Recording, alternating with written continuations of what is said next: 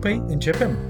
N-am început deja, am început. Asculți Reconectat, conversații autentice despre relația cu noi înșine și cu cei din jur. Perfecționismul mă gândesc că e o supracompensare pentru nesiguranțele noastre și pentru nevoia noastră de control și până la urmă și strategiile astea, nu, în care evit, invidiez persoane pe care le scontesc ca fiind mai bune decât mine, nu, într-un domeniu sau altul unde mă simt eu aiurea, nu? Mm-hmm. Da, da, cred că da, nu m-am gândit neapărat la perfecționism din perspectiva asta, dar da, are, are, are sens ceea ce spui, acea rivalitate cumva inconștientă pe care nu mi-o asum, nu o recunosc neapărat, dar dacă mă uit la comportamentele mele din exterior, aș putea să recunosc asta. Uh-huh. Pe de altă parte, definiția sau perspectiva perfecționismului care e cea mai apropiată de mine e că e un uh, mecanism de asta de apărare, uh-huh. un mecanism care mă ajută să mă simt în uh, sigur siguranță. Și, de exemplu, dacă mă gândesc la cum funcționează perfecționismul în viața mea, cred că aici a reușit să prindă cele mai uh, serioase rădăcini în faptul că îmi dădea sentimentul ăla de mă descurc, e ok, însă doar în condițiile în care strategia asta era construită exact așa cum mintea mea și-a imaginat și evident că pe măsură ce înaintam în vârstă, mi-aș fi dorit ca strategia asta să se relaxeze, dar de fapt ea a devenit din ce în ce mai complexă, mai perversă, mai uh, complicată, mai elaborată. Adică mi se pare că doar mi-am șlefuit abilitățile mentale de a, de a investi și mai multă energie în perfecționism, deși, încă o dată subliniez, o voce din mine mi-ar fi spus că nu pe măsură ce înaintez în vârstă, de fapt se va flexibiliza uh-huh. perfecționismul. Da, asta e un mit cu care vin în cabinet foarte mulți dintre oamenii pe care îi întâlnim, nu? Cel puțin, Sigur că da. Mie da, mi se da. pare că văd chestia asta lucrând foarte mult cu adolescenți, cu tineri adulți, în perioada asta de liceu, facultate, unde presiunea academică și perfecționismul ăsta academic sunt foarte mari și în același timp am impresia că li se și vinde un bullshit de genul ăsta în care muncește acum ca să-ți fie mai bine mai încolo, mm-hmm. știi? Că până la urmă mhm. asta este chestia de la bază și întreb pe foarte mult și dacă mergi și la Olimpiada asta, ce se va întâmpla? Păi dacă voi lua 10 sau dacă mă voi mm-hmm. califica, mm-hmm. voi fi în sfârșit mulțumit cu mine însumi. Doar că asta nu se întâmplă niciodată. Și asta mi se pare că e o altă mare capcană, că ne stabilim uh, aceste obiective, am un target, îl ating, însă dacă ești un perfecționist veritabil așa cum sunt eu, când ai atins targetul, nu te mai bucuri de realizare, nu stai să sărbătorești, nu e momentul ăla de celebrare a faptului că, uite, efortul pe care l-am depus, drumul pe care l-am parcurs, de unde am pornit, unde am ajuns și acum pot uh, fi mindful, pot uh, relaxa, uh-huh. pot respira, ci mai degrabă e faptul că, na, dar las că următorul target va spune ceva despre mine, că oricine ar fi putut să parcurgă drumul ăsta, dar nu e sigur că data viitoare o să-mi iasă la fel de uh-huh. bine. Adică cumva nevoia aia de sunt mândru de mine, sunt uh, încântat de ceea ce am reușit să fac, apreciez efortul pe care l-am depus. Cumva toate bunătățile astea psihologice nu le atingi în momentul respectiv. Uh-huh. Pentru că atunci când ai atins rezultatul, ștacheta imediat o ridici mai sus. Și apropo de ce spuneai tu, cred că asta e una dintre laturile cele mai complicate ale perfecționismului, adică să conștientizezi asta și după aceea un alt pas foarte, foarte important să recunoști când faci asta. Cred că atunci când vorbim despre perfecționism e o discuție asemănătoare cu orice discuție despre provocările de sănătate mentală.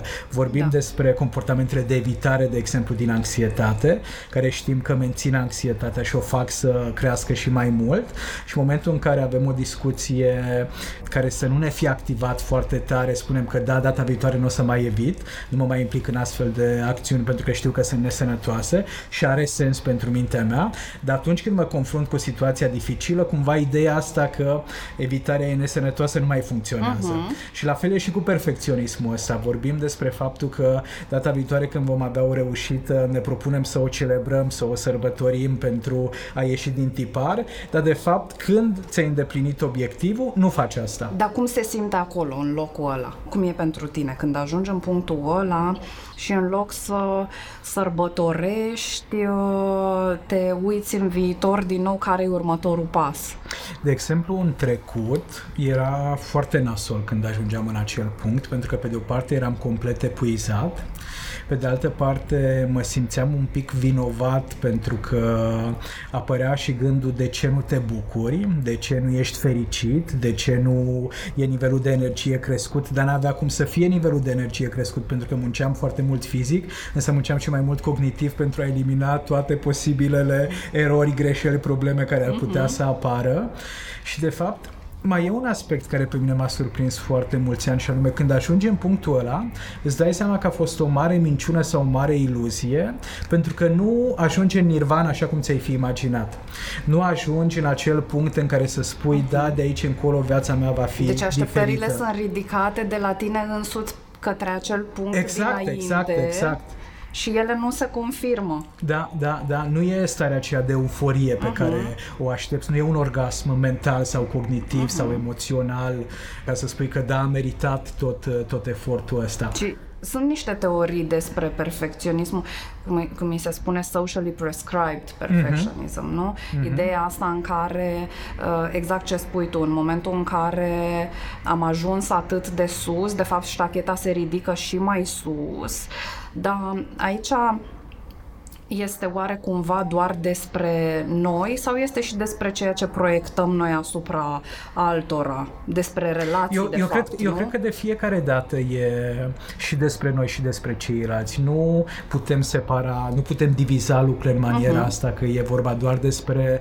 felul în care ne-au crescut părinții sau că e vorba doar despre felul în care ne lipsesc uh, nouă abilitățile cognitive. Adică cred că există foarte multă reciprocitate. Și Cred că de fiecare dată sunt uh, și tiparele pe care le-am adus de la părinții noștri, sunt și comportamentele de care noi ne-am atașat foarte tare și nu mai vrem să renunțăm la ele, pentru că atunci când vine vorba despre a schimba ceva în uh, felul în care un perfecționist se raportează față de sine și față de viață, eu, de exemplu, prima emoție pe care o trăiesc de fiecare dată este frica. Dar e genul acela de frică cu o intensitate foarte crescută, la granița cu, nu știu, aproape un atac de panică, pentru că îmi dau seama că ăsta a fost drumul pe care l-am parcurs până acum, ăsta e drumul care mă ajută cumva să mă simt în siguranță și dacă mi iei tot drumul ăsta, mie ce mai îmi rămâne? Uh-huh.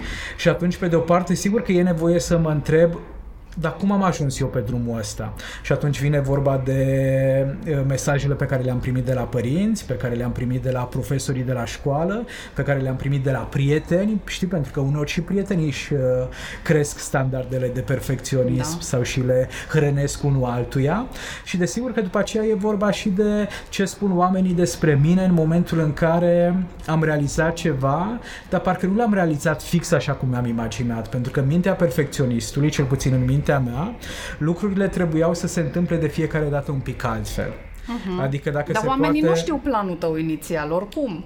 Nu știu planul meu inițial, însă aici iar e o latură foarte transparentă între ce în mintea mea și ce în mintea celorlalți. Uh-huh. Și, Puterea ta de a citi gândurile. Puterea mea de a citi gândurile și puterea celorlalți de a citi gândurile mele și de a mă vedea. Știi că uneori am naivitatea asta a omului care nu realizează că de fapt e un adult și ceilalți nu au de unde să știe ce în interiorul lui. Eu de foarte multe ori cad în continuare în capcana asta în care dacă simt ceva puternic în universul meu interior am impresia că toți ceilalți văd asta, au conștientizat asta, au realizat asta. Pe când, așa cum spune și Harriet Lerner, nu poți compara interiorul tău cu exteriorul altuia. Uh-huh. Adică s-ar putea ca ceilalți să vadă părți foarte puține din ceea ce se întâmplă în universul meu interior. Însă, pentru că perfecționismul merge mână în mână cu rușinea și pentru că în rușine componenta asta de frică este foarte puternică, cred că aici mai apare întrebarea asta, dar ce spun ceilalți, dar ce cred uh-huh. ceilalți, dar ce părere vor avea ceilalți despre mine. Adică, pe fundal, este ideea dacă ceilalți își vor da seama că nu sunt perfect, mă vor respinge? Sau ce vor face? Sau nu știu cum... S-ar putea să fie și teama asta de respingere, s-ar putea să fie și teama de... sau ceea ce e la mine mai, mai puternică, nu e neapărat e teama de respingere, e teama asta de ceilalți vor să-și dea seama că nu valorezi nimic. Uh-huh. Și că sunt același copil uh, sărac, neajutorat, neputincios, că de fapt resursele mele nu sunt adevărate, că m-am că am jucat un rol foarte mulți ani, că de fapt Gaspar Deep Down e foarte diferit de imaginea pe care și-a creat-o și că în momentul în care vor vedea oamenii această părticica mea, vor vedea adevărul. Și atunci da, s-ar putea să mă respingă, s-ar putea să mă întâlnesc cu gustul abandonului, s-ar putea să, să pierd uh, tot ceea ce am câștigat cu greu, adică sunt foarte multe gânduri perverse uh-huh. care, care îmi vin în minte în astfel de situații. Dar aș mai reveni un pic la faptul că în ultimii ani, apropo de ce se întâmplă atunci când am câte un succes, e să-mi ofer o perioadă de timp în care chiar dacă nu mă bucur pentru că aș cânta sau aș dansa, stau și analizez cum s-a ajuns aici de exemplu, după câte o conferință, după câte un workshop, după un curs reușit în care am depus foarte mult efort, după o carte pe care am publicat-o. Adică mi ofer o jumătate de oră, o oră, două ore în care, chiar dacă emoția nu e foarte puternică, emoția de bucurie, așa cum aș fi așteptat, îi cresc intensitatea emoției, uitându-mă la lucrurile bune pe care le-am făcut, uitându-mă la ce a ieșit bine din toată povestea asta, uitându-mă la toate îngrijorările pe care le-am avut la început și care până la urmă nu s-au uh, materializat. Uh-huh. Adică e exact ceea ce spune Brené Brown, că cel mai bun predictor pentru bucurie e recunoștința uh-huh. și cred că asta încerc să fac. Și ca și cum ar pune mama să-mi fac temele la matematică și îmi spune că am 45 de minute în care îmi fac temele la matematică, mie la matematică mi era cel mai greu în timpul școlii, la fel mă așez eu după câte un proiect de asta mai greu și încerc să pun lucrurile cap la cap. Adică încerc să dezvolt un astfel de obicei, o astfel de rutină. Și cred că nu e suficient să știi că e bine să faci asta, e mult mai important efectiv să începi să practici asta. Clar, e, e foarte important să încep să practici. Aici îmi aduc aminte de uh, o chestie pe care am făcut-o eu în drum spre tine uh-huh. dimineața asta, evident fiind în întârziere, ca de obicei. Mi-am dat seama când să mă urc în mașină că nici benzină n-aveam uh. să ajung până aici și mi-am dat seama că va trebui să opresc, am oprit, am pus repede benzină și a fost așa, știi, ca la curse, am tras la boxe un minut și când am ieșit de acolo m-am bătut pe umăr, fac asta mai nou, mă bat pe uh-huh. umăr și m-am bucurat, am zis bravo, yes, ai reușit. Pe când înainte ce aș fi făcut ar fi fost să zic, iar ești în întârziere, normal că ești în întârziere, fiindcă ești o superficială, da, pentru da, că da. ești o persoană Uh, care încă nu s-a responsabilizat nici la vârsta asta, na, na, na, na, na, na, și aș fi intrat în tot... Uh, Tevălugul ăsta Exact, de, exact, exact. Și acum mai nou uh, mă, mă bat singură pe umăr că mi-am dat seama că, ok, am nevoie să fac lucrul ăsta, dar în același timp cred că pentru noi care avem meseria asta este foarte important să fim autentici atunci când facem niște recomandări în cabinet, nu? Și cred că e foarte important pentru noi ăștia care lucrăm în domeniul sănătății mentale să realizăm că noi nu practicăm în viața noastră chiar tot ceea ce știm sau tot ceea ce le spunem altora. Și pe de altă parte e foarte important să ne iertăm pentru că nu practicăm asta. Uite, de exemplu, pe mine ce mă doare în continuare e să aud uh, niște mesaje care vin din partea oamenilor care nu mă cunosc foarte bine, dacă îmi spun, ok, tu pentru că ești psiholog ar trebui să ai mai multă răbdare sau, uite, chiar săptămâna trecută am primit un mesaj de genul, tu cu siguranță înțelegi pentru că ești psiholog. Și era un context în care eu nu eram prezent cu rolul meu de psiholog, eram prezent cu rolul meu de om care solicitase un serviciu din partea cuiva și m-am înfuriat foarte tare, pentru că stai puțin, nu eu sunt psiholog în cabinet, nu voi fi psiholog și în viața reală. Mm. Și apropo de viața noastră, cred că e o lecție foarte, foarte importantă să realizăm că da, nu putem, dar nici nu trebuie să practicăm tot ceea ce predicăm. Cred că e foarte important să vedem care sunt punctele noastre de creștere, care sunt acele nevoi care nu ne-au fost satisfăcute în copilărie și noi să ni le satisfacem. Uh-huh. Și în timp ce tu dădeai exemplu ăsta pe care l-ai trăit azi dimineața, mă gândeam la faptul că da, și mie mi-a lipsit asta, adică o voce uh, plină de compasiune și de empatie în copilărie care să-mi spună, da, Gașpar, nu ți-ai făcut tema la matematică acasă, frumoasă, dar ai făcut-o în pauză și uite ce bine că ai reușit în cele uh-huh. 10 minute să-ți faci tema la matematică. Adică se poate face asta și în maniera asta mai umană, mai mă bat cu mâna pe umăr și da, m-am descurcat cum ai făcut-o, cum ai făcut-o tu. Și probabil că cei care ne aud sau cei care ne ascultă și dacă au minte un pic mai cărcotaș ar spune, da, chestiile astea i-ar fi trebuit să le știe, să le facă. Sigur, dacă psihologul ar fi fost perfect, probabil că ar fi... Uh... Dacă psihologul ar fi fost cineva care venea dintr-o familie perfectă și ar fi avut o viață perfectă, dar atunci n-ar fi ajuns psiholog. probabil, probabil. Pe de-o parte, probabil. pe de altă parte, eu nu cunosc o astfel de persoană cu, cu părinți da, perfect, cu viață perfectă. Sigur că nu, dar uh, adică și eu am avut perioade de timp în care mi-aș fi dorit ca trainerii de la care învăț să fie perfecți. Oh, da. Și că dacă ei nu sunt perfecți, înseamnă că nu sunt potriviți uh-huh, pentru mine. Uh-huh. Și asta tocmai pentru că încă aveam un stil de viață foarte inconștient și îmi imaginam că dacă eu voi ajunge să întâlnesc un trainer perfect, eu nu voi mai fi atât de imperfect pe cât sunt. Însă în momentul în care am realizat că asta nu se întâmplă sau că nu există așa ceva în realitate, a fost o mică criză și a fost o perioadă de dezamăgire și de nemulțumire, pentru că eu cred că, de fapt, la baza acestor așteptări și la baza acestor proiecții, așa cum ai spus și tu, sunt tot nevoile noastre ignorate din copilărie. Uh-huh. Adică fiecare copilaș ar dori să fie în mod constant mândru de părinții pe care natura i-a dat și în momentul în care nu avem astfel de părinți, proiectăm asupra celor din jur. Proiectăm asupra trainerului, proiectăm asupra medicului de familie, asupra psihologului, asupra avocatului, statului, nu știu, asupra oamenilor mm-hmm. cu care mm-hmm. interacționăm și care sunt într-o postură de Și crezi că autoritate. proiectăm undeva mai mult? Uh, fiindcă eu, eu trăiesc cu impresia asta, că sunt relații unde e clar nevoie să te apropii suficient de mult ca să proiectezi uh, într-un stil care să-ți fie Uh, care să te facă să suferi foarte mult în cele din urmă.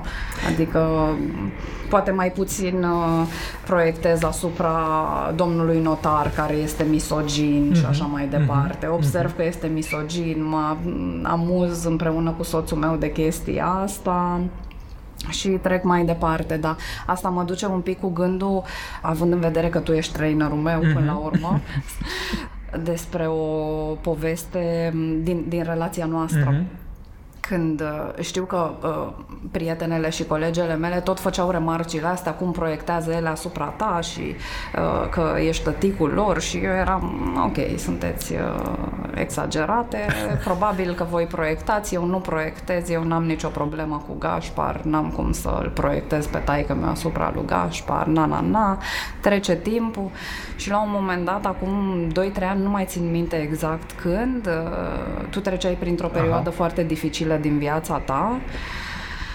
Și atunci a fost momentul în care m-am surprins pentru prima oară judecându-te uh-huh, foarte uh-huh, aspru uh-huh. și mai mult de atât um, fiind foarte furioasă uh-huh. față de tine, furioasă într-un stil în care obișnuiam să fiu furioasă față de tatăl meu.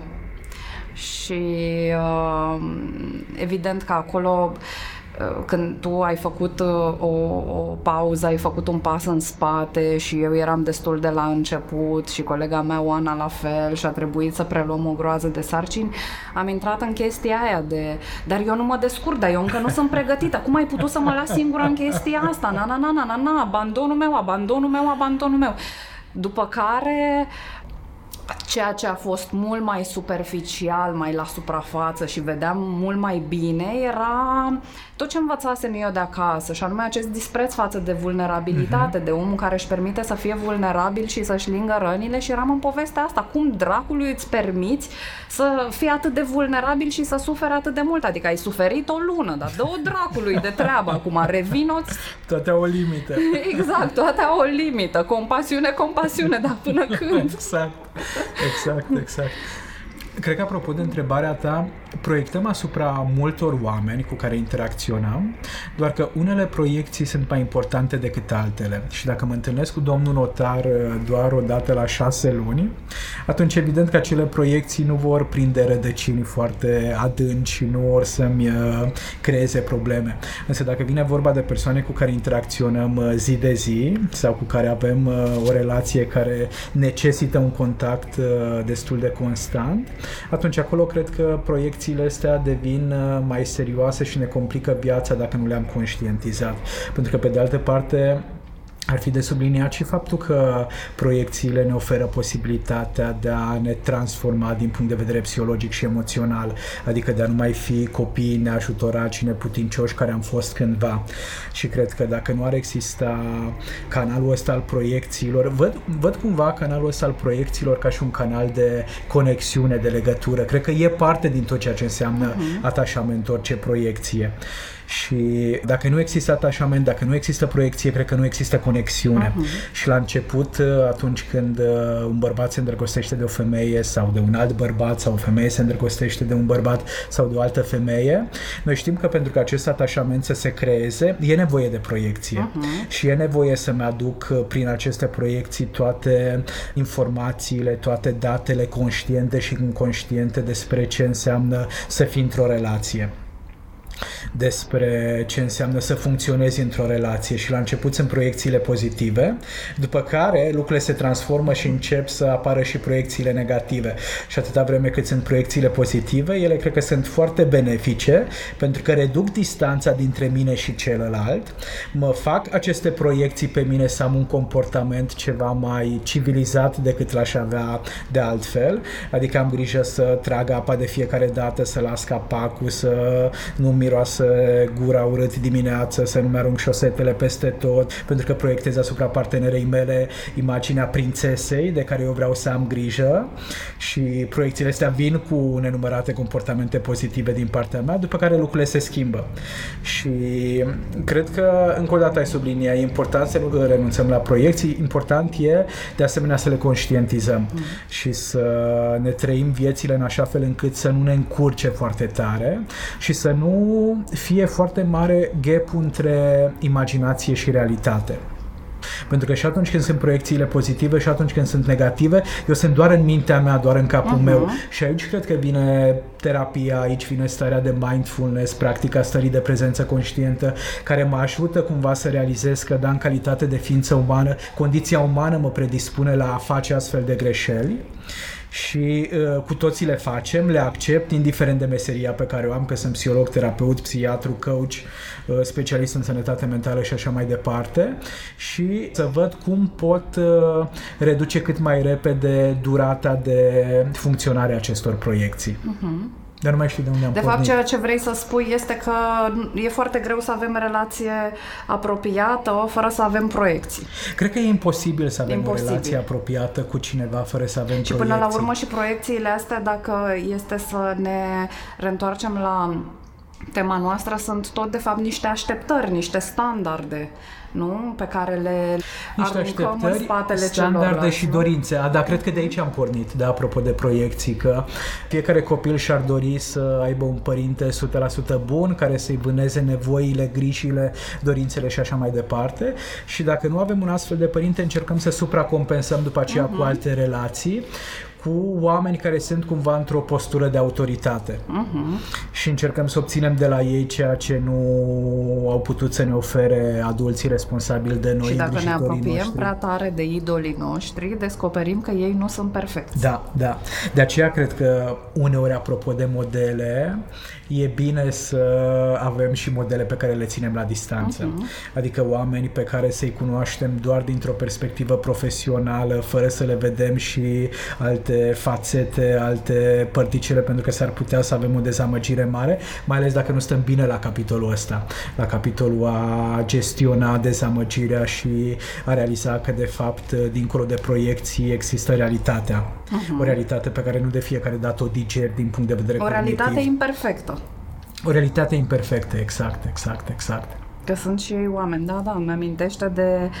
Clar a fost un an de, de tipul ăsta în viața mea. Cred că exact atunci când am început să lucrăm împreună. Uh-huh, Știi, uh-huh. că mi-am propus, am luat eu un interviu unei persoane pe care o admiram foarte tare. După aia am mai cunoscut niște oameni mai îndeaproape pe uh-huh. care îi admiram uh-huh. foarte tare. Și... Uh, dezamăgirea a fost foarte mare și uh, cumva eu o iau ca pe o etapă de creștere din viața mea, dar apropo de a cădea de pe piedestal, nu se simțea ca și cum ei ar fi căzut de pe piedestal. Durerea uh-huh. era ca și cum eu aș fi căzut de acolo de sus din, din povestea asta, dar...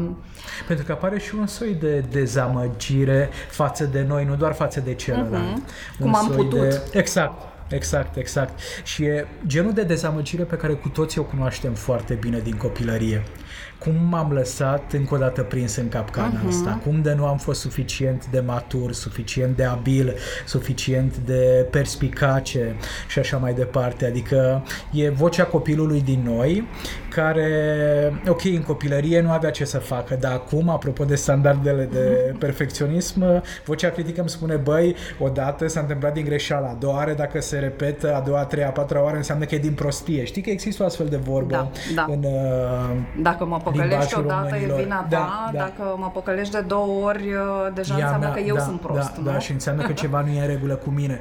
Și din păcate, în astfel de situații, în cultura noastră nu există acest obicei al faptului bun, se pare că e ceva în neregulă cu situația asta. Hai să vedem cum s-a ajuns aici, hai să vedem ce s-a întâmplat, hai să înțelegem situația. De exemplu, mie în continuare, atunci când mă confrunt cu probleme pe care nu știu să le gestionez, îmi este foarte greu să stau să încerc să înțeleg situația. Pentru că vine mintea imediat care trasează niște concluzii foarte clare, împarte personajele în uh, victime și agresori, în cei buni și în cei răi, în cei care au făcut tot ceea ce au putut, în cei care și-au băgat picioarele și atunci deja ai construit o poveste care îți menține starea de disconfort, uh-huh. starea de anxietate, starea de revoltă, de furie, de rușine, whatever, indiferent de emoția și pe care o ai. Exact, o poveste care nu are nicio treabă cu realitatea. Pe când dacă uh, ne-am oferit acel timp necesar pentru a vedea cum s-a ajuns aici, ce simt eu de fapt acum, pentru a fi mindful, știi că de fapt uh-huh. iar mă întorc la starea de prezență conștientă. Ok, astea sunt rezultatele, ce se întâmplă în mine, ce se întâmplă în tine, tine ce s-a întâmplat între noi doi sau între noi 3-4 Știi că Alexandra Solomon spune uh, că totdeauna când povestea este prea liniară, înseamnă că acea poveste nu este adevărată. Uh-huh. Când povestea e prea simplă, uh-huh. ea nu e adevărată. Da, Poveștile, da, pentru că viața e mult mai complexă complex. de atât. Oamenii sunt mult mai complexi de atât. Și de asemenea, eu cred în faptul că prima poveste pe care mintea mea a construit-o când mă confrunt cu o situație negativă e în 99% din situații falsă. Uh-huh. Așa cum cred că primul gând pe care l-am de cele mai multe ori cu privire la propria persoană și la ceilalți, dacă nu sunt îndrăgostit, e un gând neadevărat. Uh-huh. Pentru că e un gând care conține foarte mult bullshit, care conține foarte multe proiecții, care conține foarte multe îngrijorări, foarte multe ruminații și e foarte periculos să ne încredem în poveștile astea și în gândurile astea, uh-huh. fără să le fi analizat, fără să le fi uh, curățat ca o portocală, ca o ceapă de toate straturile alea și de văzut care e, care e adevărul. Uh-huh. Povesteam, de exemplu, cu mătușa mea, pe care am vizitat-o în uh, această vară și care a avut uh, un moment dificil cu viitoarea ei noră. Apropo de o relație foarte complicată, uh-huh. nu doar pentru români, dar cred că la nivel mondial. Uh, și am fost și eu prezent la un incident care, o discuție, o conversație mai dificilă. Dar din punctul meu de vedere e o conversație foarte intimă, doar că oamenii nu sunt obișnuiți să aibă conversații intime, indiferent de rolurile pe care le au. Și a fost uh, această conversație dificilă sau intimă între mătușa mea și viitoarea ei noră. Mătușa mea s-a simțit extrem de lezată și supărată pe nora ei și în aceeași măsură și pe mine că de ce nu i-am luat apărarea ea, ea s-ar fi așteptat să, să, o, să o apăr uh, și a construit o poveste despre cât de negativă este această femeie care a venit de peste mări și țări, de pe un alt continent, viitoarea ei noră, care a venit de acolo de departe să-i ducă ei băiețelul pe care l-a crescut ea cu greu, pe care îl iubește, o relație care investește foarte multă energie și ce m-a surprins foarte tare apropo de subiectul nostru e că îmi spunea că de ce nu-mi dai dreptate? Asta îmi reproșa mie. Uh-huh. De ce nu-mi dai dreptate? Și eu încercam să-i spun că Aș fi foarte tentat să-ți dau dreptate, dar mi se pare că în toată povestea asta am putea spune că nimeni nu are dreptate și în aceeași măsură toată lumea are dreptate. Adică lucrurile nu pot fi simplificate, uh, apropo de ce spune Alexandra Solomon, atât de mult încât tu ai dreptate, ea a greșit. Uh-huh. Mi se pare că eu am greșit prin faptul că n-am intervenit, mi se pare că uh, fiul tău a greșit prin faptul că nici el n-a făcut ceva, desigur că și voi două ați greșit, adică lucrurile nu pot fi minimizate în maniera în care ne convine nouă sau în maniera în care îi convine copilului interior sau în maniera în care îi convine ego-ului meu. Și, și poate că, de fapt, în definitiv, rămâne o poveste despre asumare. E ceva cu care mă confrunt foarte frecvent în ultima vreme, această nevoie de a ne asuma, fiindcă copilașii noștri interior, copilașul invizibil, mm-hmm, Gașpar, mm-hmm așa e un copil, nu? Copilul nu poate să-și asume, copilul nu are această responsabilitate, creierul lui da. încă nu este format în așa măsură încât să își asume. Și în momentul în care intrăm în aceste conversații dificile, în aceste momente dificile în relațiile noastre și regresăm cu toții la stadiul nostru de copilaș, acolo nu mai este despre asumare. Pe când dacă ar fi să aducem adultul sănătos Gașpar în poveste, adultul sănătos Cristina în poveste, adulții ăștia își asumă bucata lor uh-huh. de responsabilitate și doar a lor. Nu, da. nu mai cedează puterea lor da, al da, cuiva, da, nu? Da, aici cred că ai perfectă dreptate, apropo de perfecționism. cred că e vorba de asumare, însă nu știu dacă e posibilă asumarea Cristina în lipsa unui dram de vindecare psihologică și emoțională. Și cred că vindecarea asta înseamnă, pe de o parte, și să ne dezvoltăm noi abilități, Sigur că înainte de asta e nevoie să recunoaștem că a fost o perioadă dificilă și pe de altă parte mi o să-mi fie imposibil mie bărbatului Gașpar, cred, să-mi asum dacă nu văd asumarea asta la cei din jur. Adică dacă n-am văzut-o la părinții mei și părinții mei niciodată nu și-au cerut scuze pentru ceva ce au uh, făcut sau n-au făcut, sau la prietenii mei, sau la educatorii mei, sau la mentorii mei, atunci o să-mi ia foarte consumul, costul de energie, de timp va fi foarte mare apropo de asumare. Însă în momentul în care deja am văzut că în relația noastră tu ți-ai asumat ceva și spui, da, Gașpar, ok, uh, s-a ajuns aici și din cauza mea, e și contribuția mea, s-ar putea pe moment să fiu foarte furios și să spun da, da, da, așa e și mă bucur că recunoști și ești uh, uh, o persoană uh, să te etichetezi în chip și fel. Și tu să spui, doamne, cine mama naibii m-a pus să-mi asum de ce am făcut eu chestia asta? Și după aceea Gașpar peste o săptămână sau două după ce se mai liniștește să spună, băi, ce curajoasă a fost Cristina și Cristina habar să nu aibă despre ce s-a întâmplat în mintea lui Gașpar peste două săptămâni și să nu conștientizeze, pentru că nu are cum dacă Gașpar nu-i spune că de fapt uh, actul ei uh, de curaj a fost unul contagios, doar că lucrurile nu s-au produs imediat. Uh-huh. Pentru că în discuția cu mătușa mea a fost discuția asta la telefon, în care i-am reproșat că de ce nu am, uh, de ce nu îi, îi spun, de ce nu-i validez adevărul și am încercat să o validez din din punct de vedere emoțional cât mai mult să-i spun da, înțeleg și așa mai departe, știu că suferi și așa mai departe. După care la, cred că una sau două zile după mi-a dat un mail în care mi-a spus că știi, cred că e foarte mult sens în uh, ceea ce mi-ai spus și în faptul că am început să o văd mai uh, negativ pe viitoarea mea noră decât uh, ar fi ea în realitate. Uh-huh. Adică cumva a procesat după o perioadă de timp, dar a avut nevoie de de câteva nopți în care să doarmă și să se decanteze toată această informație pe care, pe care noi am discutat-o. Și cred că pentru unii oameni e nevoie de două zile pentru a-și asuma, pentru alții e nevoie de doi ani, pentru alții de o viață întreagă. Că cred că aici iar nu putem pune un egal între da. toți oamenii. Dar până la urmă, cred că de aia uh, secolul 21, dacă va fi în vreun fel, va fi relațional, nu? Uh-huh. Vis-a-vis de faptul că ne rănim în relații și avem nevoie tot de relații ca să ne da, reparăm, da, cum da, spune da, Harville, da, nu? Da, da, și atunci, da. Fiindcă acum când ai vorbit de chestia asta, uite, eu mă gândeam că, pe de-o parte, în viața mea, dintr-un loc nu mai pot să primesc asumarea. Uh-huh, uh-huh că tatăl meu nu mai este și în același timp um, um, deși mama mea s-a schimbat foarte mult mm-hmm. și mhm. nu mai este mama mea de când eram eu copil, de acolo eu nu pot să am parte de acea asumare vindecătoare de care aș avea nevoie și câteodată stau cu această dificultate și mă întreb dacă voi reuși să trec prin niște tunele mm-hmm. prin care am nevoie să trec eu în viața mea emoțională, așa vorbind în lipsa acestei asumări din partea ei, dar acum vorbind cu tine îmi dau seama că continuând a avea relații și relații sănătoase, relații conștiente în care amândoi ne propunem să uh, fim conștienți și asumați, avem ocazia să reparăm aceste lucruri chiar dacă nu cu aceeași persoană. Exact, exact, exact. Cred că ăsta e un alt mare adevăr uh, și mă bucur atât de mult de ce ai spus legat de secolul 21, că asta cred și eu că secolul 20 a fost despre individ, despre mine, despre a câștiga, despre evoluție digitală, despre revoluție tehnologică și secolul 21 cred că e despre toată această revoluție a relațiilor și despre trecerea a noastră ca oameni uh, la un alt nivel de conștientizare.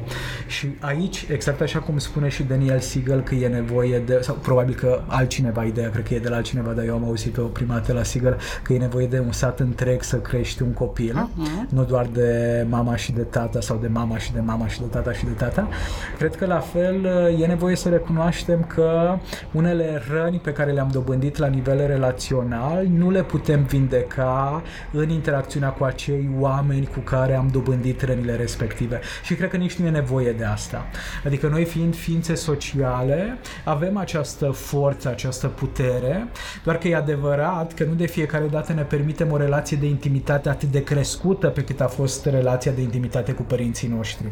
De aceea rănile noastre din copilărie pot fi vindecate mai ușor în relația cu un partener, în relația cu un prieten, decât în relația cu terapeutul, uh-huh. coachul și așa mai departe.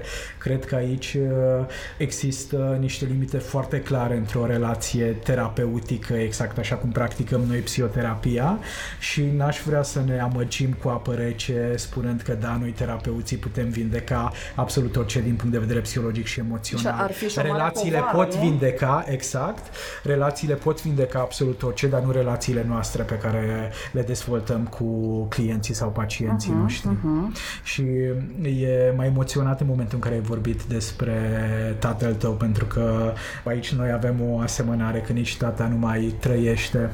Și de curând, de exemplu, am ajuns la la acea conștientizare a faptului că, da, tata nu mi-a lăsat uh, resurse materiale, nu mi-a lăsat bani și eram foarte furios când a murit că de ce nu a avut grijă de, de noi și de familie. Însă de curând am conștientizat că mi-a lăsat foarte multe experiențe despre care acum pot vorbi la conferințe și pot scrie în cărți, uh-huh. conferințe care sunt bine remunerate și cărți care se vând pe bani, adică cumva dacă ai suficient de multă imaginație și creativitate, iar realizezi că lucrurile nu sunt lineare, că mai degrabă circularitatea aia și complexitatea e cea care ne definește viețile și că de fiecare dată e o chestiune de alegere. Vrei să vezi ceea ce n-ai primit sau vrei să descoperi surpriza care a venit altfel uh-huh. decât uh, ți-ai fi imaginat complicat decât uh, se întâmplă de cele mai multe ori. Și în momentul în care am realizat chestia asta, că de fapt, da, tata mi-a dat bani, dar pe altă cale, nu așa cum mintea mea de adolescent atunci când a murit tata s-ar fi așteptat, atunci am realizat că de fapt uh, viața asta e mult mai frumoasă decât mi-aș fi imaginat eu vreodată. Pentru că cine a construit acest joc minunat uh, numit viață, l-a construit într-o manieră absolut fascinantă. Uh-huh. Doar că nu de fiecare dată avem noi oamenii disponibilitate și timpul necesar pentru a surprinde subtilitățile astea. Și aici mi-ai ridicat o minge la fileu pentru o întrebare uh, care eu pre- preconizez că poate e incomodă pentru tine, nu știu dacă ai mai primit-o. E o chestie de care, despre care eu mă întreb de fiecare dată. De fiecare dată când îți citesc un articol, când am citit Copilul Invizibil, când te ascult uh, vorbind, ce crede mama ta despre expunerea pe care oh. o faci tu familiei tale și oare, oare cum a fost acest drum? Că mă gândesc că a fost un drum, mm-hmm. mă, mă gândesc că nu mai crede ce credea acum 5, 6, mm-hmm. 7 ani. Uh, cum, cum gestionezi chestia asta? Cum La început a fost foarte greu și imediat după ce am scris Copilul Invizibil, eu nu aveam experiență ca autor, nu aveam experiență ca om care împărtășește cu o țară întreagă părți și pasaje din povestea vieții care implica și alte personaje. După aceea când am scris Revoluția Iubirii și celelalte cărți, deci am știut că lucrurile se fac altfel. Așa că am scris acolo o serie de lucruri fără să o întreb pe mama, fără să o întreb pe sora mea, fără să să mă asigur că e suficient de confortabil și pentru ele. Am fost foarte egoist. Însă a fost acel egoism specific unui copil care nu are experiență, care nu are abilitățile dezvoltate și care are impresia că lumea se îmbârte în jurul lui. Și imediat după ce a apărut Copilul Invizibil am mers la satul mare și am văzut-o pe mama citind uh, din carte. Cred că atunci am dus cartea și era în dormitor, citea, dormitorul are o ușă cu un ceam uh, transparent. Și am văzut-o că plângea. Și mama m-am emoționat foarte tare pentru că atunci am realizat ce se întâmplă. Și cred că în aceea zi a venit bunica, mama mamei, eram la masă, eram doar noi trei și bunica primisese un exemplar din carte și bunica spune la un moment dat de ce a trebuit să te denigrezi în halul ăla în, în carte, de ce a trebuit să scrii doar despre lucrurile negative. Și recunosc că m-am blocat, nu știam ce să-i spun pentru că nu eram pregătit pentru întrebarea asta. Eu mă așteptam la aplauze și la felicitări și la laude. Sunt primul din familia noastră, din tot clanul nostru care a publicat o carte și a venit mama și mi-a luat apărarea și a spus, păi dacă ăsta e adevărul lui, are tot dreptul să-l scrie. Wow! Și nu știu de unde a reușit mama să scoată cuvintele astea, pentru că nu aveam o părere atât de bună despre ea, dar sigur aici iar e latura mea negativă și perfecționistul din mine care nu Uh, nu apreciază oamenii apropiați la, la adevărata lor uh, valoare. După care a mai fost o experiență negativă pe care a avut-o mama cu rudele. Uh, în momentul în care a ajuns cartea și la rude și la prietenele mamei, prietenele au întrebat-o, păi, tu niciodată nu ne-ai spus că viața a fost atât de grea și de dificilă și dădusem la un moment dat un interviu în care vorbeam despre depresiile mamei și una dintre prietenii a spus, păi tu ești depresivă, tu trebuie să mergi la psihiatrie, adică lipsa asta de educație și lipsa asta de deschidere mentală a oamenilor apropo de cum arată sănătatea mentală și cum arată patologia asta mentală pe care o avem cu toții. Știu că mama m-a sunat foarte speriată și activată din punct de vedere psihologic și emoțional și atunci am zis că îmi pare rău că treci prin toate lucrurile astea, dar am încercat să-i explic că oamenii ăștia nu aveau cum să aibă o altă abordare pentru că nu erau pregătiți și că în momentul în care mintea umană se întâlnește cu o informație nouă, prima reacție este aceea de a respinge. Adică mințile lor, mintea lor a construit o poveste negativă exact așa cum am discutat noi în urmă cu câteva mhm. minute, însă nici eu și nici mama, nici sora mea n-am fost pregătiți pentru astfel de povești. După care, deși acum lucrurile stau foarte diferit și Mama știe că am tendința de a vorbi despre lucruri care ni s-au întâmplat în familie și de asemenea știe că sunt lucruri pe care le descriu din perspectiva mea, nu din perspectiva realității sau din perspectiva adevărului. Uh-huh. Adică mă și întrebam la un moment dat cum ar fi să scriu o carte pornind de la cum a văzut mama viața noastră de familie. Adică să am suficient de multă energie și disponibilitate încât să reiau aceste experiențe care pentru mine au fost dificile și să le analizez din perspectiva unui uh, om matur, a omului de știință și să port un astfel de dialog cu mama. Uh-huh. Adică cred că e și o carte cu totul și cu totul Apropo diferită. Apropo de perspective și da, de da, da, ce, da, da. ce spuneai mai Și devreme. cred că pe mama a ajutat-o foarte mult, apropo de asumare, a ajutat-o foarte mult uh, faptul că, da, eu mi-am asumat în această carte anumite lucruri și asta a fost cumva o lecție de viață și pentru ea, ca și ea la rândul ei să-și asume o serie uh-huh. de lucruri. Și cred că acel moment în care mi-a luat apărarea în prezența bunicii a fost un astfel de miracol relațional care se întâmplă unor prin faptul că noi copii învățăm de la părinții altor prin faptul că părinții învață de la noi. Și mama toată viața ei, de când sunt eu adult și e sora mea adult, și-a asumat această chestiune de da, eu învăț de la copiii mei mai mult decât pot învăța copiii mei de la mine. Uh-huh. Lucru lucru care n-a fost ușor de digerat pentru copilul invizibil din Gașpar, pentru că iar mergeam pe ideea asta lineară, păi stai puțin, nu e ok, copilul ar trebui să învețe de la părinte, nu părintele de la copil, iar nu e în regulă, iar frustrarea era acolo, iar devenisem copilul îmbufnat, ciufut, care se revolta împotriva vieții, dar dacă asta e realitatea, pot eu să trăiesc într-o mare nemulțumire și dezamăgire la nesfârșit și să pozez în rolul de victimă sau pot să-mi asum că da, anumite lucruri stau altfel în familia noastră decât stau în familiile prietenilor mei și asta e ok. Uh-huh. E foarte cool, știi, că, apropo că iarba e mai verde de partea cealaltă a gardului, absolut, nu? Și mă uit la absolut, tine și zic absolut, ce cool absolut. este că ai o mamă care și-a asumat.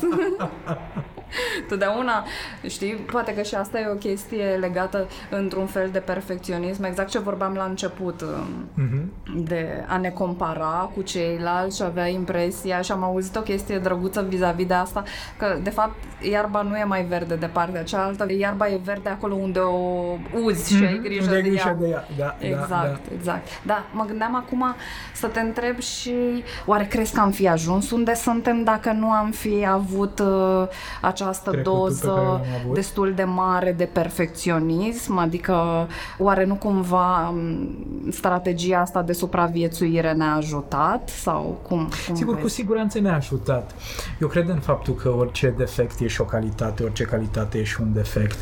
Și nu știu cum ar fi arătat viața mea dacă aveam o altă copilărie, dacă aveam alți părinți, dacă ar fi fost alte dificultăți și alte probleme. Însă știi care e concluzia la care am ajuns? Că nici nu mă interesează. Uh-huh. Nu dau 2 lei pe 2 bani pe cum ar fi fost viața mea dacă nu aș fi fost uh, anxios, perfecționist, uh, obsesiv-compulsiv, toate etichetele astea minunate pe care psihologia clinică le-a identificat și pe care le putem folosi. Pentru că asta e viața pe care o am. N-am altă viață. Și cred că e de responsabilitatea mea să o accept și să o trăiesc așa cum pot eu cel mai bine. Indiferent de cum au fost părinții mei, de cum au fost profesorii mei. Sigur că comportamentele lor au contribuit, au uh, avut uh, un efect major asupra mea. Însă asta e viața. Nu am alta. Nu pot să trăiesc viața ta, nu pot să trăiesc viața Marei. Oh, ce mă e... ofti câteodată că nu pot să trăiesc viața ta. și am scris despre asta. Da. Într-un articol pe pagina de psihologie. Evident, da, într-un articol pe pagina de psihologie unde îmi spăl eu rufele public. da, în același timp, exact cum, cum spui și tu, cred că um, avem nevoie de această recunoștință față de imperfecțiunea din viața noastră, uh-huh. nu? Apropo de acea practică a recunoștinței, avem nevoie să fim recunoscători pentru părinții noștri imperfecți. Da pentru viețile noastre imperfecte, pentru toate examenele pe care le-am picat sau ca să putem să mergem mai departe, da. Asta oare ne va ajuta să nu mai fim furioși? Nu știu, tu mai ești furios. Oh, da, oh, da.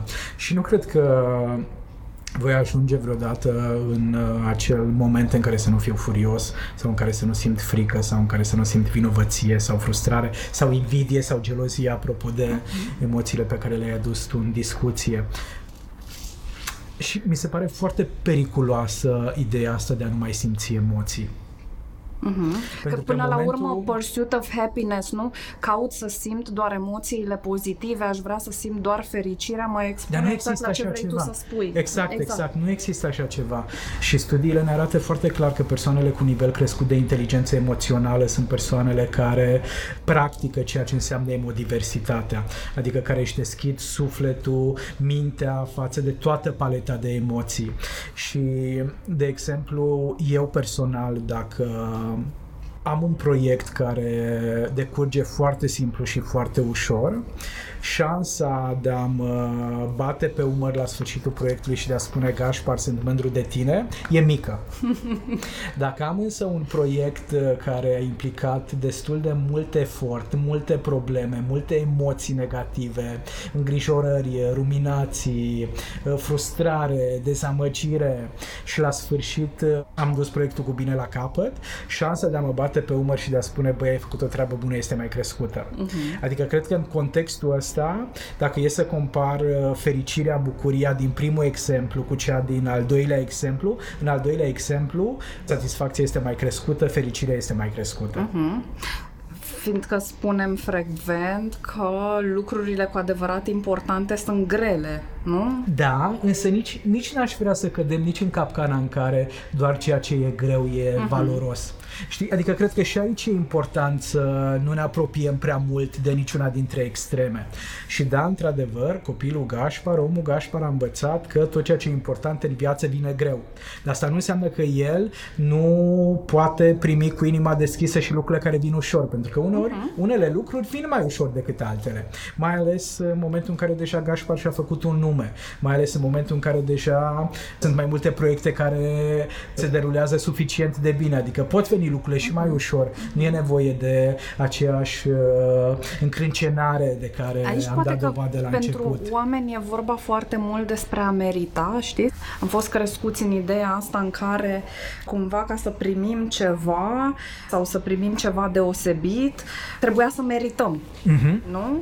Da. Și văd foarte multă dificultate în jurul meu ca oamenii să zică ce am învățat eu, ce am auzit de la Brené Brown uh-huh. și alți specialiști pe care îi tot ascult și urmăresc că merit pentru simplu fapt că, că sunt. sunt da, că nu? Exist. E, da, e da. atât de minunat să auzi lucrul ăsta după ce o copilărie întreagă ți s-a pus întrebarea, dar meriți? Uh-huh. Meriți ca să ceri asta? Meriți acest lucru?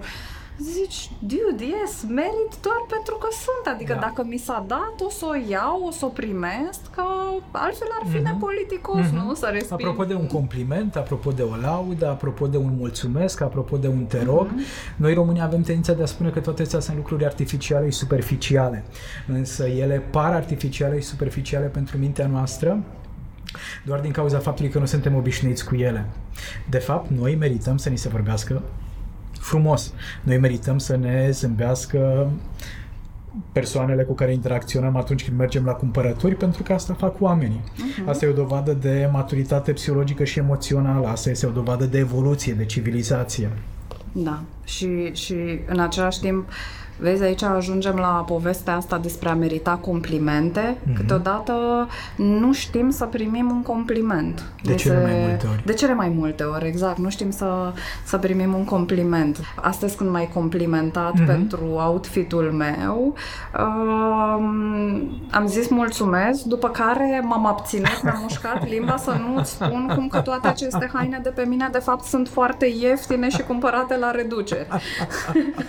ai făcut niște alegeri foarte, foarte bune. Mulțumesc. Combinația în continuare mi se pare uh, foarte reușită. Da, vezi, e dificultatea asta n-a spune Sigur, pentru că n-a fost... și simplu, mulțumesc. Dar și, pe de altă și parte... a, a lua complimentul ăsta să-l pun lângă sufletul meu. Exact, apropo de subiectul nostru, știi? Pot primi un compliment că hainele mele sunt frumoase dacă sunt perfecte, cumpărate de la brandurile cele uh-huh. mai mhm. scumpe, dacă se poate din uh, magazinele de lux din străinătate, odată ce ai cumpărat ceva la reducere, odată ce ai cumpărat ceva în sezon sezonul ăsta al uh, minus 60-70%, nu te mai bucuri mm-hmm. cu mhm. adevărat de ele. Ei, nu, nu, să știi că aici eu sunt invers, sunt pe funcționalitate extremă, dar Apropo de asta, uh, de, de eu fac această la reducere. psihoză și eu la fel și mi se pare de, de bun simț prin asta. Și o dovadă de inteligență financiară, adică de ce exact. să dai uh, un preț foarte mare când poți, uh, da, poți cumpăra uh, la jumătate de preț același produs un pic mai târziu. Da, da. Și aici este povestea asta, nu despre societatea noastră consumeristă, bazată pe... Uh, că până la urmă și astea sunt niște standarde legate clar, de perfecționism. Clar, sigur, sigur. Uh, și o frică foarte mare a mea este că ne expunem foarte mult la o sumedenie de imagini distorsionate, la, ne ridicăm la niște standarde foarte înalte și asta duce către foarte multă suferință. Asta duce ales. Către dezumanizare, cred, foarte mult, Cristina. Și cred că în secolul 21, dacă e să ne uităm peste hotare, la noi în România încă nu se întâmplă cu adevărat, dar peste hotare foarte mulți influenceri, lideri de opinie încep să normalizeze multe lucruri, vorbind despre imperfecțiunile lor, despre defectele lor, despre uh, transformările prin care au trecut, despre comportamentele lor nesănătoase, indiferent de nivelul pe care deja l-au atins. Și aici cred că ceea ce ne lipsește nouă românilor foarte tare tare și despre asta vorbesc de cele mai multe ori când am posibilitatea, sunt modelele. Adică cineva, cine să iasă în față și să spună da, am pe lângă multe plusuri și multe minusuri, pe lângă multe calități și multe defecte, ăsta sunt eu ca și om. Și sigur că în momentul în care încep să iasă acești oameni în față, unii dintre ei vor fi aplaudați, unii îi vor aplauda, alții vor arunca în ei cu pietre. Acum, ca receiver, ca om care primește aceste bunătăți relaționale, uh-huh, cum le numești uh-huh. tu câteodată și râd de fiecare dată când te citesc și zici chestia asta, fiindcă mi se pare că sună așa super cheesy, partea, partea perfectă din mine uh-huh. nu poate să accepte. Da, îmi dau seama de câte ori le primesc, știi, că urmăresc în ultima vreme, de exemplu, o groază de oameni imperfecți din punct de vedere fizic, fizic. Aha. Uh, pentru mine, ca persoană care s-a luptat cu greutatea din totdeauna, asta este o uh, chestie deosebită în viața mea de curând și să văd pe o scenă la uh, niște premii ale industriei muzicale o negresă de 100 de kilograme care dansează într-un body și cântă într-un body verde fosforescent. Uh-huh, uh-huh, uh-huh a fost wow, adică cumva e life-changing pentru da, mine da, să, da, să da, trăiesc da. așa ceva. Și avem nevoie de astfel de modele. Exact. Și pentru că probabil că dacă s-ar fi întâmplat asta undeva la Casa Culturală din uh, nu știu care comună, ai fi zis uh, ce e cu chestia asta, românisme și așa mai departe, uh-huh. însă pentru că se întâmplă undeva într-un context care înseamnă ceva, care are o notorietate, care are o imagine, care, adică de aceea cred că modelele astea trebuiesc să vină cumva dintr-un context context care e suficient de matur și de important și de valoros. Nu poți să-ți iei modelele de oriunde. Și apropo de ce ai spus despre kilogramele în plus, mi-am adus aminte de salonul unde merg să, să mă tund, un uh, salon de fițe am putea să-i spunem, dar am ajuns printr-o pură recomandare și frizerul meu e un tip din Dej care îmi place foarte tare. Și de fiecare dată povestim dacă ai fost acasă, Dej fiind în județul Cluj și județul Cluj aproape de județul Satu Mare. și toți băieții de la salonul ăsta și fetele, dar sunt în special băieți, erau uh, impecabili din punct de vedere fizic arătau uh, într-un fel absolut excepțional. Eu cu colăcei, nu foarte înalt, tot timpul m-a deranjat faptul că nu sunt uh, mai înalt și așa mai departe, niciodată nu m-am simțit confortabil. Era latura mea de snob pe care mi-o asum, uh, care spunea ok, e o comunitate de elită aparte, poți să-ți permiți să aparții. Dacă mă tund aici, poate o să încep să arăt ca oamenii exact, de aici, nu? Exact, și ultima dată când am fost săptămâna asta, mă tundea acest, uh, acest Vlad și la un moment dat în oglindă, era o oglindă foarte mare, văd un coleg de-al lui, un tip uh, de un metru 90, cred, supraponderal, care și el era, culmea nu client, ci uh, frizer.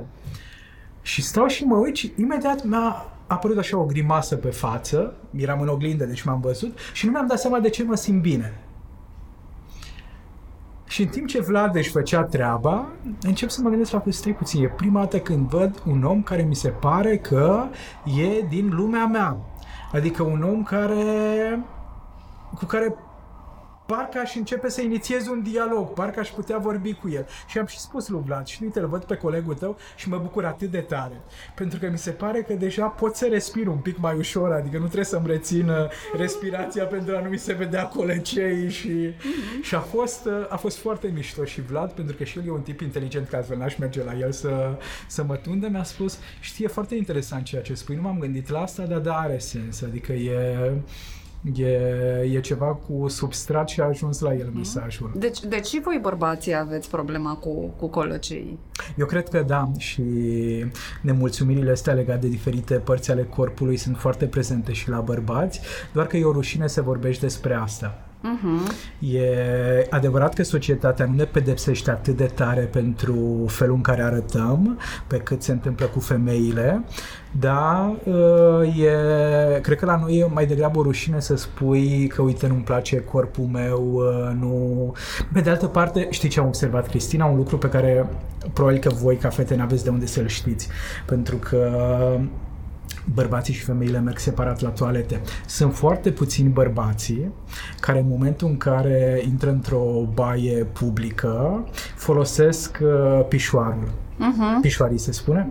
Pisoar, pișoar, habar n-am. În fine, Acolo. știți la ce mă refer. Uh-huh. Chestia aceea în care îți scoți uh, penisul, pentru că îmi imaginez că e un podcast și de educație sexuală. Categoric. Uh, un penis care poate fi văzut de toți ceilalți care sunt pe acolo. Majoritatea bărbaților intră în cabinele care sunt încuiate uh-huh. și sunt fer convins că nu face toată lumea treaba mare. Adică nu despre asta este vorba. Eu am prieteni cu care mergem la baie și ei intră direct în uh, toate toaletele închise, uh-huh. în loc să folosească aparatele... Și te-ai gândit vreodată să faci același lucru?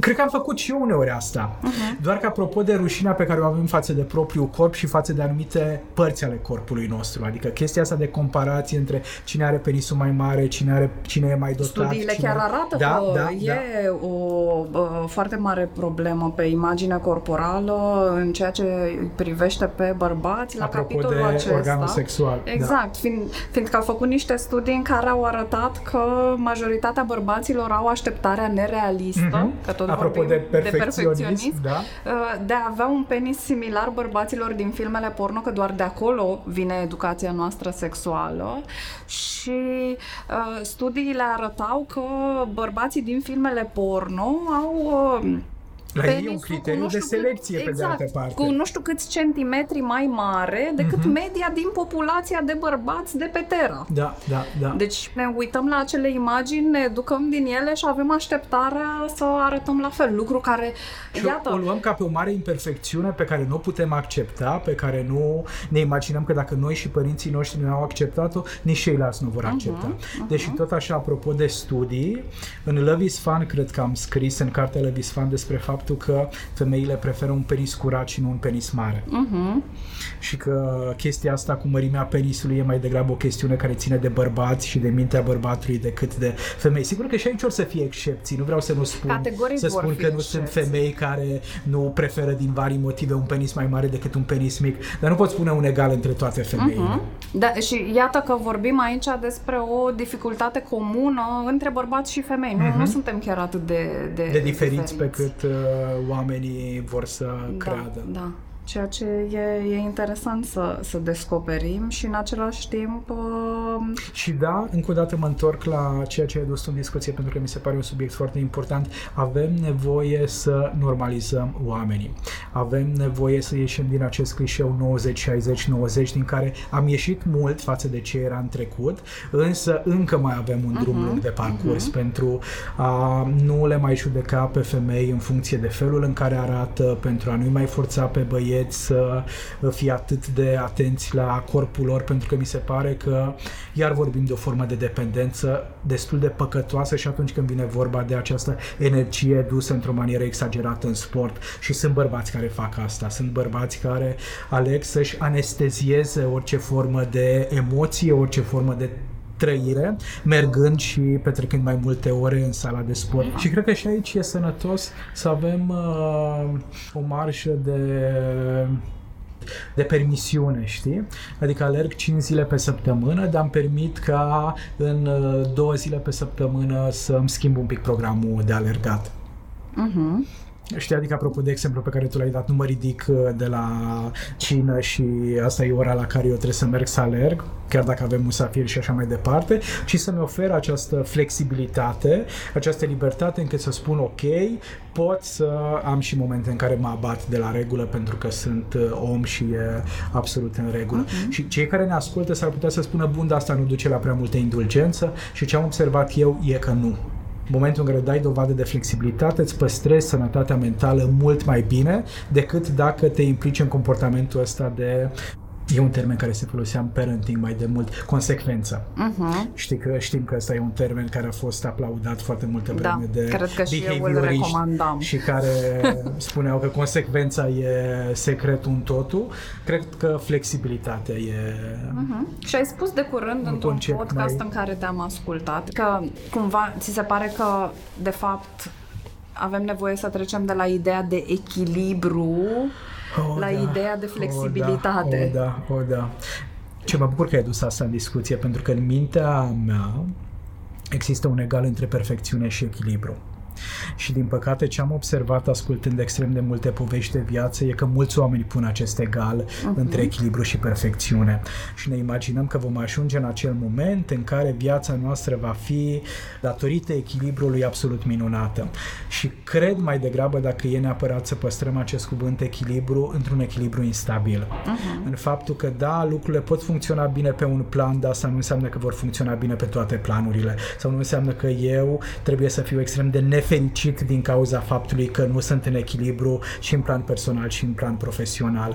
Și de aceea cred că flexibilitatea e mult mai importantă, pentru că flexibilitatea te ajută să accepti realitatea așa cum e să te întrebi uh, ce ai putea face de aici încolo pentru a schimba lucrurile, fără să încerci să lupți împotriva ta sau împotriva realității.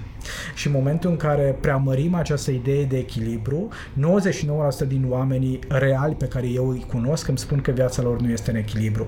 Asta nu înseamnă că 99% din oameni sunt dezechilibrați. Uh-huh. Sau dacă sunt dezechilibrați, înseamnă că asta este o parte din tot ceea ce înseamnă normalitate. Uh-huh. Și cred că e important să învățăm să folosim un pic mai rar acest cuvânt uh, echilibru, adică să nu-l uh, plasăm de fiecare dată când vine vorba de a vorbi despre viitorul nostru, despre planurile noastre, despre ce e ok, ce nu e ok. Nu avem nevoie de echilibru. Uh-huh. Nu cred. Știi, uite, când ai spus chestia asta, când ai început să vorbești despre echilibru ca în lumina perfecționismului, în capul meu ce a venit este chestia asta pe care am auzit-o toată viața mea apropo de diet diete, de slăbit, de nu știu ce, că a, aceasta nu este o dietă, este un stil de viață. Ah, uh-huh. Și eu mă gândeam, aolo, Doamne Dumnezeule, adică o să trebuiască să mănânc atât de oribil toată viața mea și să mă gândesc la toate lucrurile astea pe care le voi mânca. Deci era groaznic pentru mine și ziceam, ok, mă vedeam pe mine în viitor, mă mhm, proiectam uh-huh, eu, uh-huh. această persoană care avea acest stil de viață, nu mi s-a întâmplat până uh-huh. acum, ca atare, tot dezechilibrată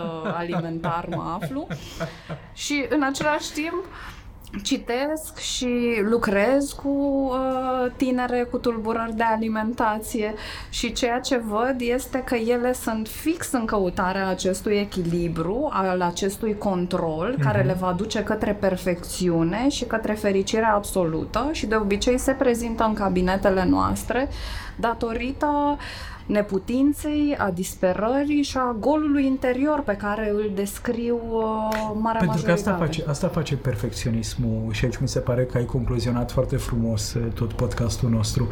Perfecționismul ne seacă de viață.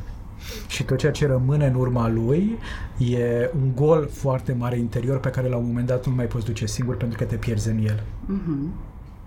Wow, sinistru în, în lumina asta e, e bine să încheiem. Că asta face perfecționismul Oamenii ar da, trebui da, să, da. Se, să se ferească și să fugă cât pot de departe de perfecționism, da. acceptând însă ca punct de plecare, acceptând per, nevoia lor de perfecționism uh-huh. și uitându-se, uh-huh. de fapt, care e nevoia autentică de sub perfecționism. Sigur, nu? care e nevoia adevărată, pentru că uh-huh. ne uităm la perfecționism ca la un mecanism de apărare, un mecanism de supraviețuire, care are la bază o nevoie. Exact. Și nevoia de cele mai multe ori de acceptare, iubire, prețuire și de fapt perfecționismul e drumul care ne duce fix în cealaltă direcție. Te îndepărtează și de tine și de toți cei din jur. Exact. Și poate fi nimicitor și la spun nivelul asta uman și doi relațional. perfecționiști în recuperare. Clar, doi perfecționiști care, exact, în recuperare, care probabil vor fi în recuperare până la Toată sfârșitul viața, vieții exact, lor. exact. Da. Și o să vedem după dacă Dar ne-am părem destul de recuperat. împăcați cu asta. Slavă Domnului, am muncit mult pentru asta, nu? Cel puțin de, de șase ani de zile de când ne cunoaștem, eu una mi-am, mi-am asumat munca asta și îți mulțumesc că ai fost astăzi aici cu mine ca să facem chestia asta să demareze așa, într-o notă de familiaritate, de relaționare. Mm, Mulțumesc tare frumos și eu pentru invitație și vreau să spun că sunt tare, tare mândru de tine și de tot efortul pe care tu și Mara îl depuneți în uh, materializarea acestui proiect, așa că e o onoare și mi-a plăcut discuția extrem de tare. Și mie la fel. Mulțumesc mult, Gașpar. Mulțumesc și eu, Cristina. Ai ascultat Reconectat, un podcast Sunete pe bune realizat de Mara Mărăcinescu, Cristina Petrescu și Daniel Iliescu. Găsești toate episoadele și alte resurse utile pe reconectat.ro. Identitatea vizuală e realizată de Paula Rusu și mulțumim Raza Studio de găzduire. Urmărește-ne pe Facebook și pe Instagram.